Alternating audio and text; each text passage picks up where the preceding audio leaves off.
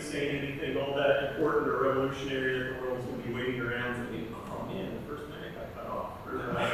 I'm not sure we know how to move forward now.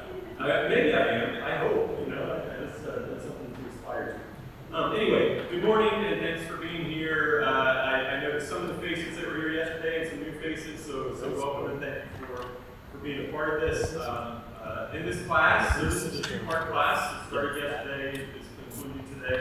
And I'm asking two basic questions that kind of represent two sides of my own professional work as well as my own kind of personal. Jesus do interfaith work? Uh, and talked about uh, interreligious peace building and what that looks like from a Christian perspective. Um, kind of played around the edges of that, and we, we, we brought some things to the surface, and hopefully that was, was helpful, talking about Christian calls to interreligious peace building, um, both for the world that we serve, but also for ourselves and our own formational uh, um, own formations as people and as Christians. Today, I want to talk. I'm going to transition a little bit and talk about another side of, of my and Sarah and my uh, professional life and interest in, in life, and that's development work. And the two are going to be linked together because a lot of, for me, a lot of the work that we've done in development is, is directly connected to different religious communities and different ethnic and religious and linguistic communities and what it means to work in those kind of environments uh, uh, to bring about peace and to be peacemakers. And what I'm going to do today, and so yesterday I was drawing for those that uh, were here, drawing on, a, on my book, Better Religion, which is an introduction to interreligious peace building. Today I'm going to draw a little bit more on, um, on our nonprofit organization, which is called Kibo, and I'll put the information up about that here um, in, in just a minute. Um, I'm actually, so Kibo operates in Uganda, East Africa, and uh, we're in our third decade now, and it does uh, mostly rural grassroots uh, uh, peace building work uh, and justice work. And so I'll, I'll, be talking a little bit about that as well. Um, I started this way yesterday, but I want to say it uh, today as well. My spirit in this, I, in fact, as I was looking at the titles that I chose, um, uh, I thought, oh, that's not a very good title because what it does is it kind of, kind of sets this uh, up as I'm going to give the answers for how Jesus would do this or that. Or, and I just want you to know my spirit in this, as I said this yesterday, my spirit isn't a here's the question. So, in this really important harbor, hopefully they can get this recording because I'm getting ready to give like a definitive answer for all time. That's not my spirit.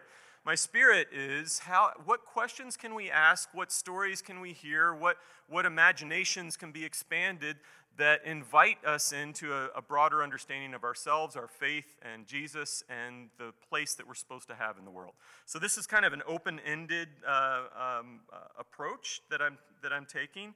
And what I'm going to do today, even more than yesterday, is I'm going to do that just by sharing a couple of stories and a couple of principles, and then just kind of letting that be what it is. And hopefully, and this is one of the reasons I went ahead and got started uh, I wanted to, to end a little bit earlier today than I did yesterday so that we can have some, some, um, uh, some Q&A.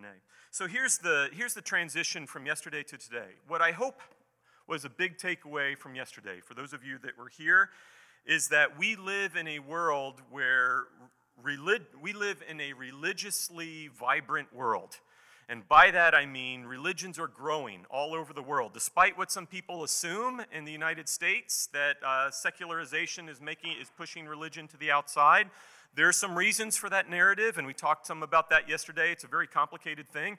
But in general, re- all major world religions, every religion that you can name, is growing in the world in both raw numbers and relative percentages. It is getting bigger, is getting more impactful in the world, and there are new religions and very complex new kind of spiritualities. Do we even call that religion? That's part of the debate.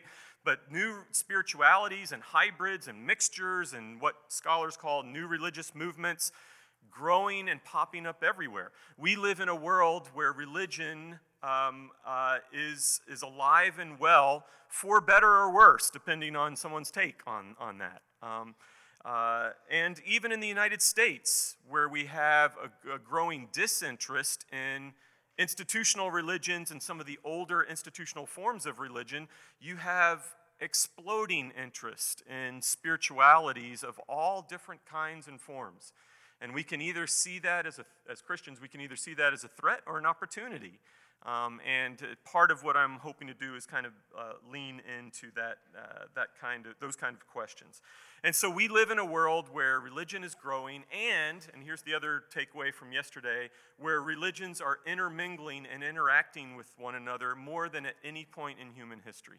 And so what I was asking uh, yesterday is what to be a Christian in the 21st century, to be a vibrant church in the 21st century, we have got to come to grips with what it means and how we interact with religious communities other than our own.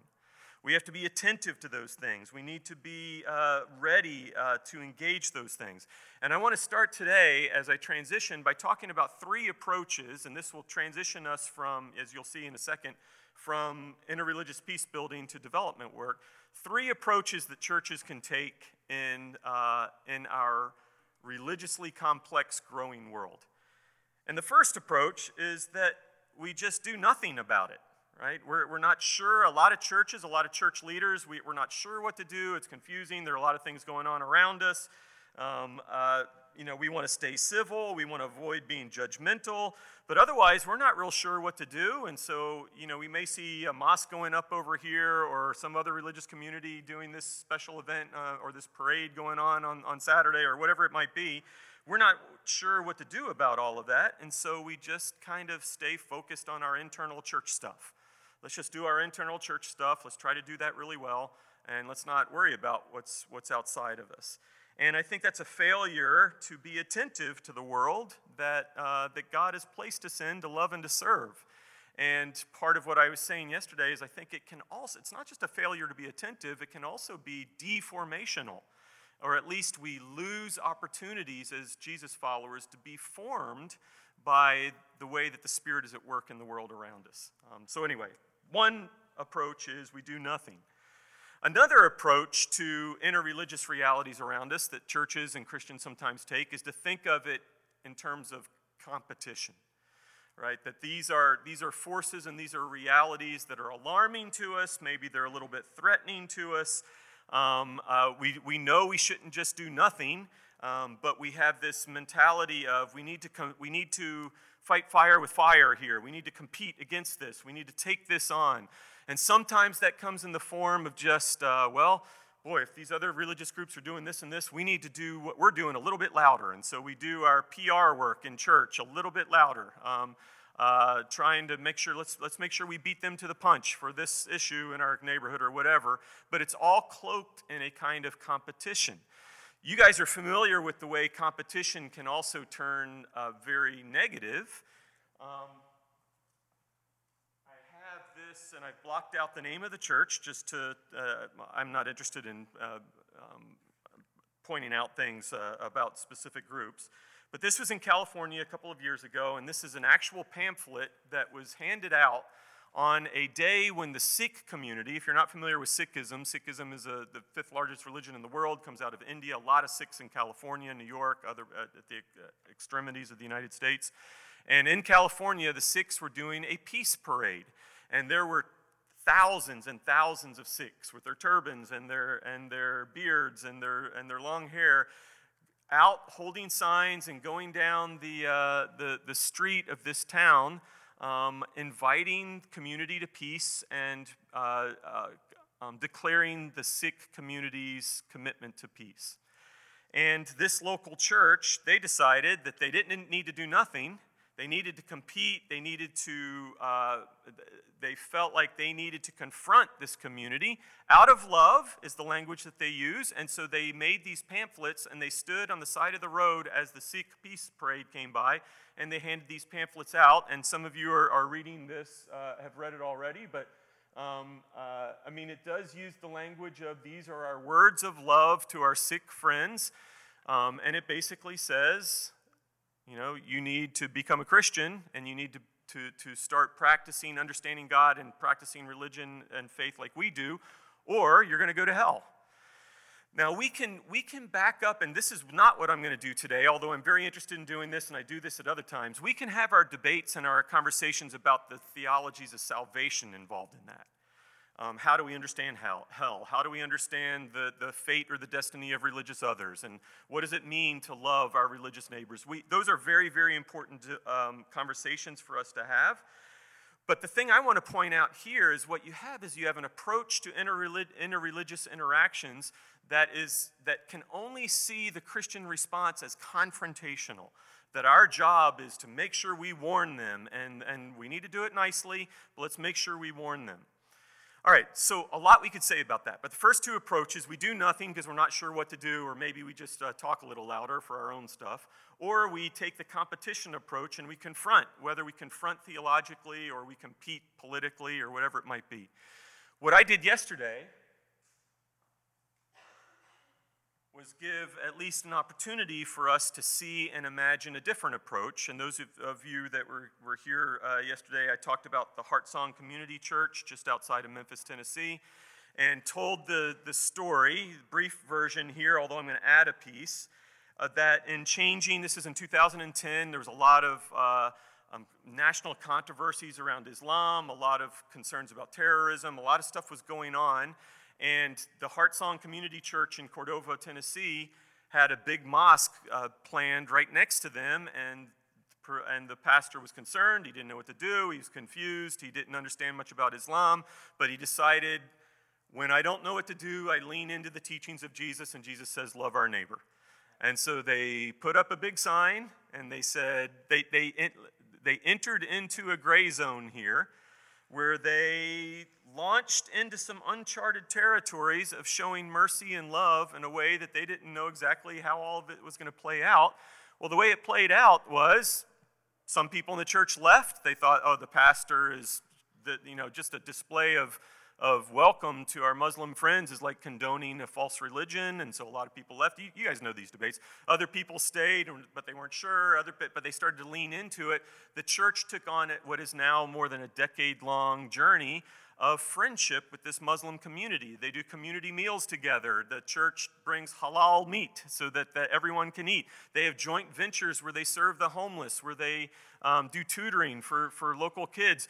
This mosque and this church have become a, a religious lighthouse for, uh, for, that, for that town outside of Memphis and a lot of these things. It's spun out into other things now, too. There's something called the, the Memphis Friendship Foundation Look it up uh, if, you're, if you're interested. They're doing all kinds of things in Memphis and beyond. Um, but here's the part that I didn't say yesterday that transitions us to development. When this church did this, uh, and when this mosque and this church formed this relationship, um, pretty early on it started to get attention and it started to be picked up by some news organizations, uh, both local, um, national, and international and a little Muslim community in Kashmir. Uh, uh, so that, you can't make these kind of stories up. We're talking about a little village in Kashmir, Muslim majority area, um, north of India, um, uh, heard this report. And they actually reached out to Pastor Stone, the guy in Memphis. And they said, and I, I, I brought the exact quote here the Muslim leader, the Imam in Kashmir said, we were convinced that God was speaking to us through this American pastor. So they gathered themselves and they went and they, um, uh, I was about to say confronted, but that's not the right word. They went and they um, uh, knocked on the door of the, the Christian church in that village, a minority Christian community, and they said, we want to take care of you because they had been under attack in some areas. They'd been attacked by their, in their Muslim majority area. They cleaned up their church. They, uh, they built a little relationship with this little uh, Christian community. And then they sent a message to Pastor Stone and his church in Cordova that said this quote, We are now trying to be good neighbors too. We have learned this from you. Tell your congregation that we love them, and for the rest of our lives, we are going to take care of our little church in Kashmir. All right, so again, we can talk about, and it's very important for us to talk about issues of salvation and what does this mean and all of this, but at least here we have three visions of how Jesus calls us to interact with people, with religious neighbors in our world. One, do nothing. Two, think of them as competition. Or three, go into that uncharted territory of extending mercy and grace and seeing what God does with it. And in this case, what God did with it was not just start serving the homeless and, and children's in, in the Memphis area and create peace around two religious communities, um, but it also ended up protecting some of our fellow Christians on the other side of the planet and inspired some Muslims on the other side of the planet. In this, and it doesn't mean that very few of these Muslims became Christians, and I don't know if any of the Christians became Muslims, but you had these two religious communities that are interacting with one another in peace and in compassion. And I'm just asking can we open up our imagination for what that might look like in our local congregations and our local communities? What does that look like? It's never going to look the same in any context, it has to be context specific. But can we open up our imagination to what God is calling us to be and to do in a world that is inevitably becoming more religiously diverse? And these, whether it's a mosque trying to build a, a or an Islamic community trying to build a mosque next to our church, or if it's you know whatever it might be, these kind of are Sikhs coming down the road doing a peace parade or whatever it might be. These kind of scenarios are only increasing in number and impact in our world, in the United States, and we have got to get ourselves more ready for that. And that's my passion, and that's kind of what uh, where um, where some of this goes. But as we as we move toward interfaith, uh, the way interfaith work now works for development, I've already hinted at that in Memphis, in uh, in Kashmir, now, let me tell you a story. I said all I'm going to do, I really have two more stories. All I'm going to do is tell a couple stories today and see what this generates in us. Let me tell you a story about another part of the world and something that uh, is significant. I want to tell you about the Acholi Religious Leaders Peace Initiative uh, that has been going on now for almost 30 years in the country of Uganda uh, in East Africa. And um, the best way that I can that I can talk about this, uh, and, and what we have here is you have you'll see here in just a minute, you have a story of interreligious peace building that has massive development and formational implications for its communities. And so that's what that's what this is about. So um, and and this is also on my mind. I'm actually getting on a plane in two days to go to Uganda. So um, uh, this this is this is on my mind right now. If you know anything about Uganda, uh, Americans uh, often are aware of the story of Joseph Kony and the Lord's Resistance Army. Um, even if you don't know those names, you've probably picked up on some pieces of this. For, for over 20 years, starting in the mid 80s, a militia group in northern Uganda called the Lord's Resistance Army, led by a militia group leader named Joseph Kony, who's still, still alive, um, formed in northern Uganda, which was a somewhat unstable place anyway, and, and they started to enact decades of terror. There are a lot of details about this. Probably what if you've heard if you if you think you've heard about this, what you've probably heard about are the child soldiers. And so there were about 75,000 children abducted either for soldiering or sex, uh, sex trafficking or, or sex slavery. Um, there were 2 million people displaced. There were whole communities that were decimated in northern Uganda over several decades' time. And of course, this started to get attention. It got attention in Uganda. There, there are a lot of, and I won't go into it all, but there are a lot of complex political things going on in Uganda. But the Ugandan government tried to come down with military force spent 20 years. I mean, this is a this is a militia group of about 200 people creating that kind of havoc. I mean, you talk about the evil that can be done by small numbers as well as the good that can be done by small numbers. But um, you had a, the Ugandan military that came in. The U.S. military started combining with the Ugandan military to try to help. Spent years trying to track Joseph Kony down, doing all kinds of stuff. Think about this statistic. The U.S. military spent a billion dollars, one billion dollars B, trying to help this, this be addressed. The UN got involved. At one point, the UN said this is one of the worst uh, uh, human, humanitarian crises in the world. All this was going on, and Joseph Kony and his little band of militiamen continued to abduct children, decimate communities, and all of this happened, or all this kept happening until a little group of local interreligious leaders got together and said, we think this is on us. And they called, they started in 1998. They've now been themselves in operation for over 20 years. The Acholi Religious Leaders Peace Initiative. It started with, uh, it sounds like the beginning of a joke, an imam, uh, a priest, and uh, uh, it started with a, uh, a couple Christian leaders, um, notably not from conservative Protestant groups, by the way, they came in later, but a Catholic priest, an Anglican priest, uh, an imam in the Muslim mosque, and an African traditional religion uh, leader um, in the area. And they came together and they decided we, we are the ones to make a change here. Um, if you want to read about this, I encourage you to get the book on the screen. Um, it's a brand new book. It's called We Are the Voices of the Grass, and it's a very detailed account of what the, uh, what the Acholi Peace Initiative, how it began, what it did, what it, what it was up against. But here's, the, here's kind of the bottom line of it. And by the way, we are the voice in the grass. That there's, a, there's an Acholi proverb in northern Uganda that says, when two elephants fight, the grass is what suffers. The grass gets trampled.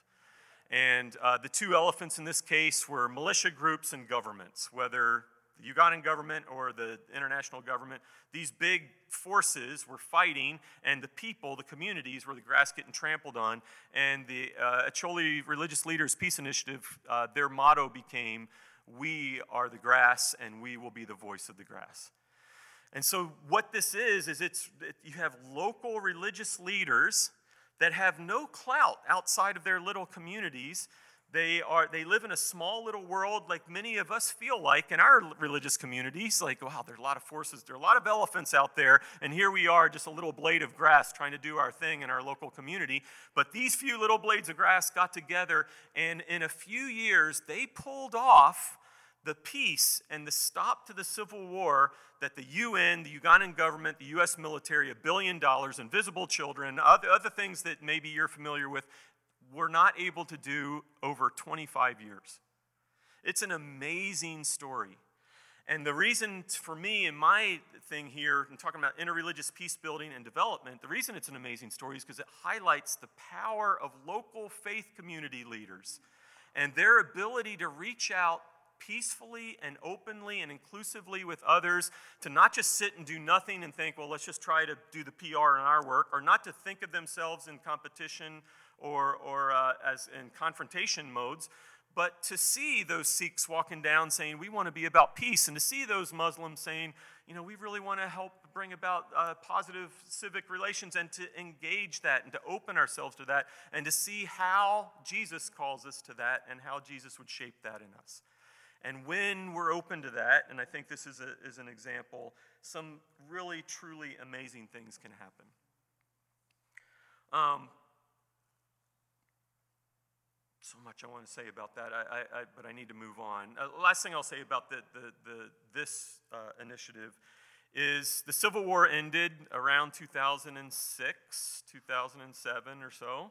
Um, but when there's been almost 30 years of abducted children and decimated villages, and I mean, the, the, it, is, it is generations of healing that needs to take place. But because the gunfire stopped, um, it's no longer a hot issue. It has stopped getting the international attention. It's, it's stopped getting all of that. There's still some relief organizations there in northern Uganda doing some things.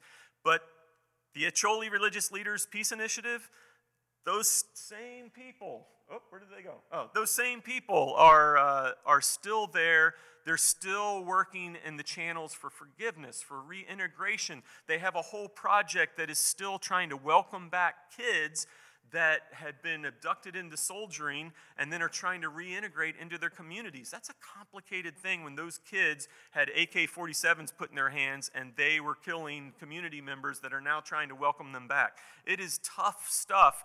And who's doing it?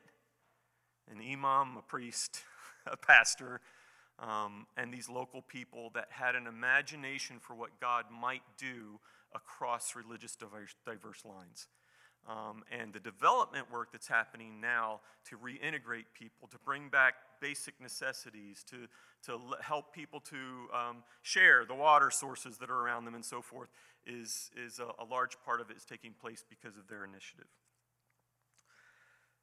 All right. Last story and last illustration here.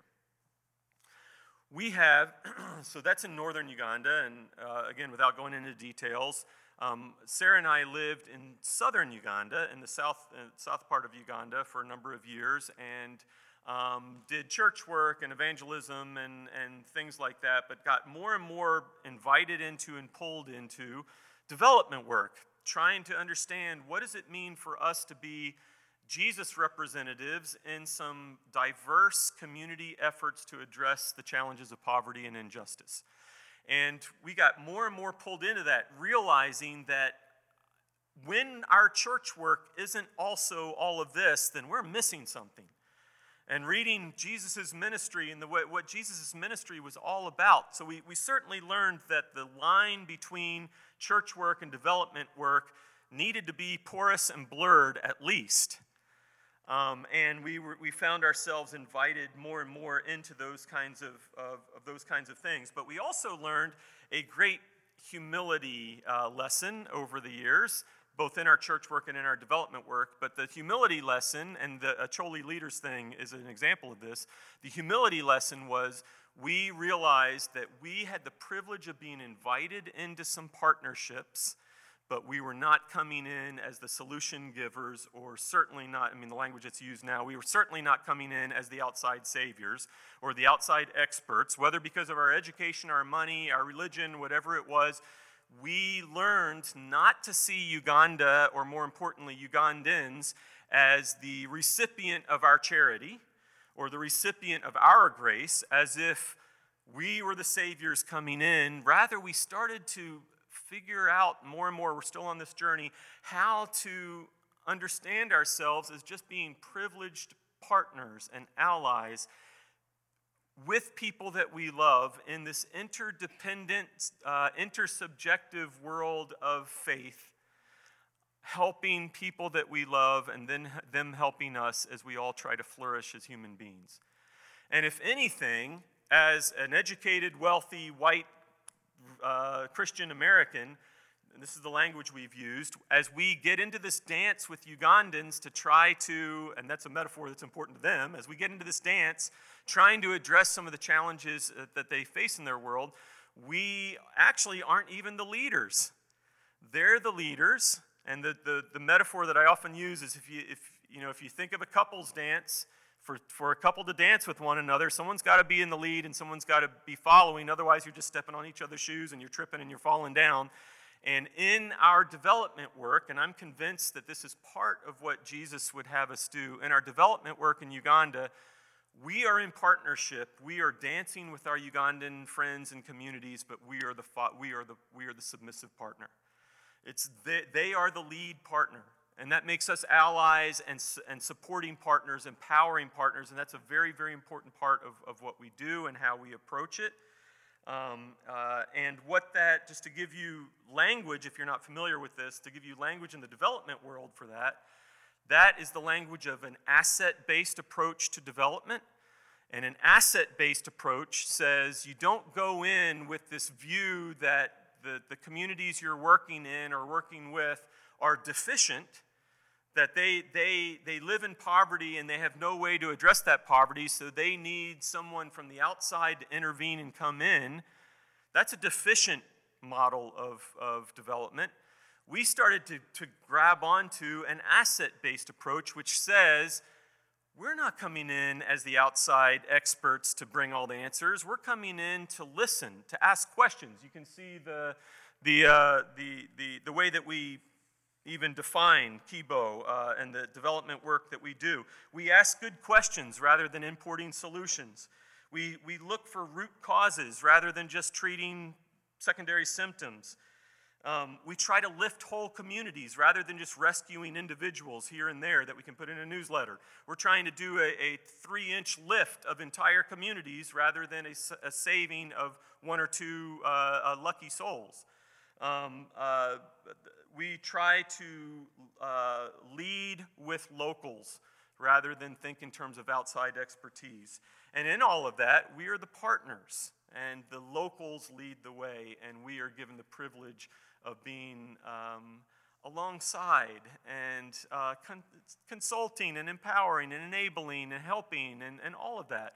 But we're the submissive partner in it all. Um, and when that happens, not only is God glorified, but you have holistic development that starts to break out. And I'm to, I'm going to, um, I said I had one more story, and I'm going to tell you that one more story. And this one doesn't have as much to do with uh, specifically with interreligious peace building, although there were religious dynamics at place between Catholics and Protestants and between Christians and Muslims that I won't, I won't go into just for the sake of time. But I want to tell you just about one of our projects, and it's a project that, that, is, that is wrapped up in um, uh, safe stoves for women to have.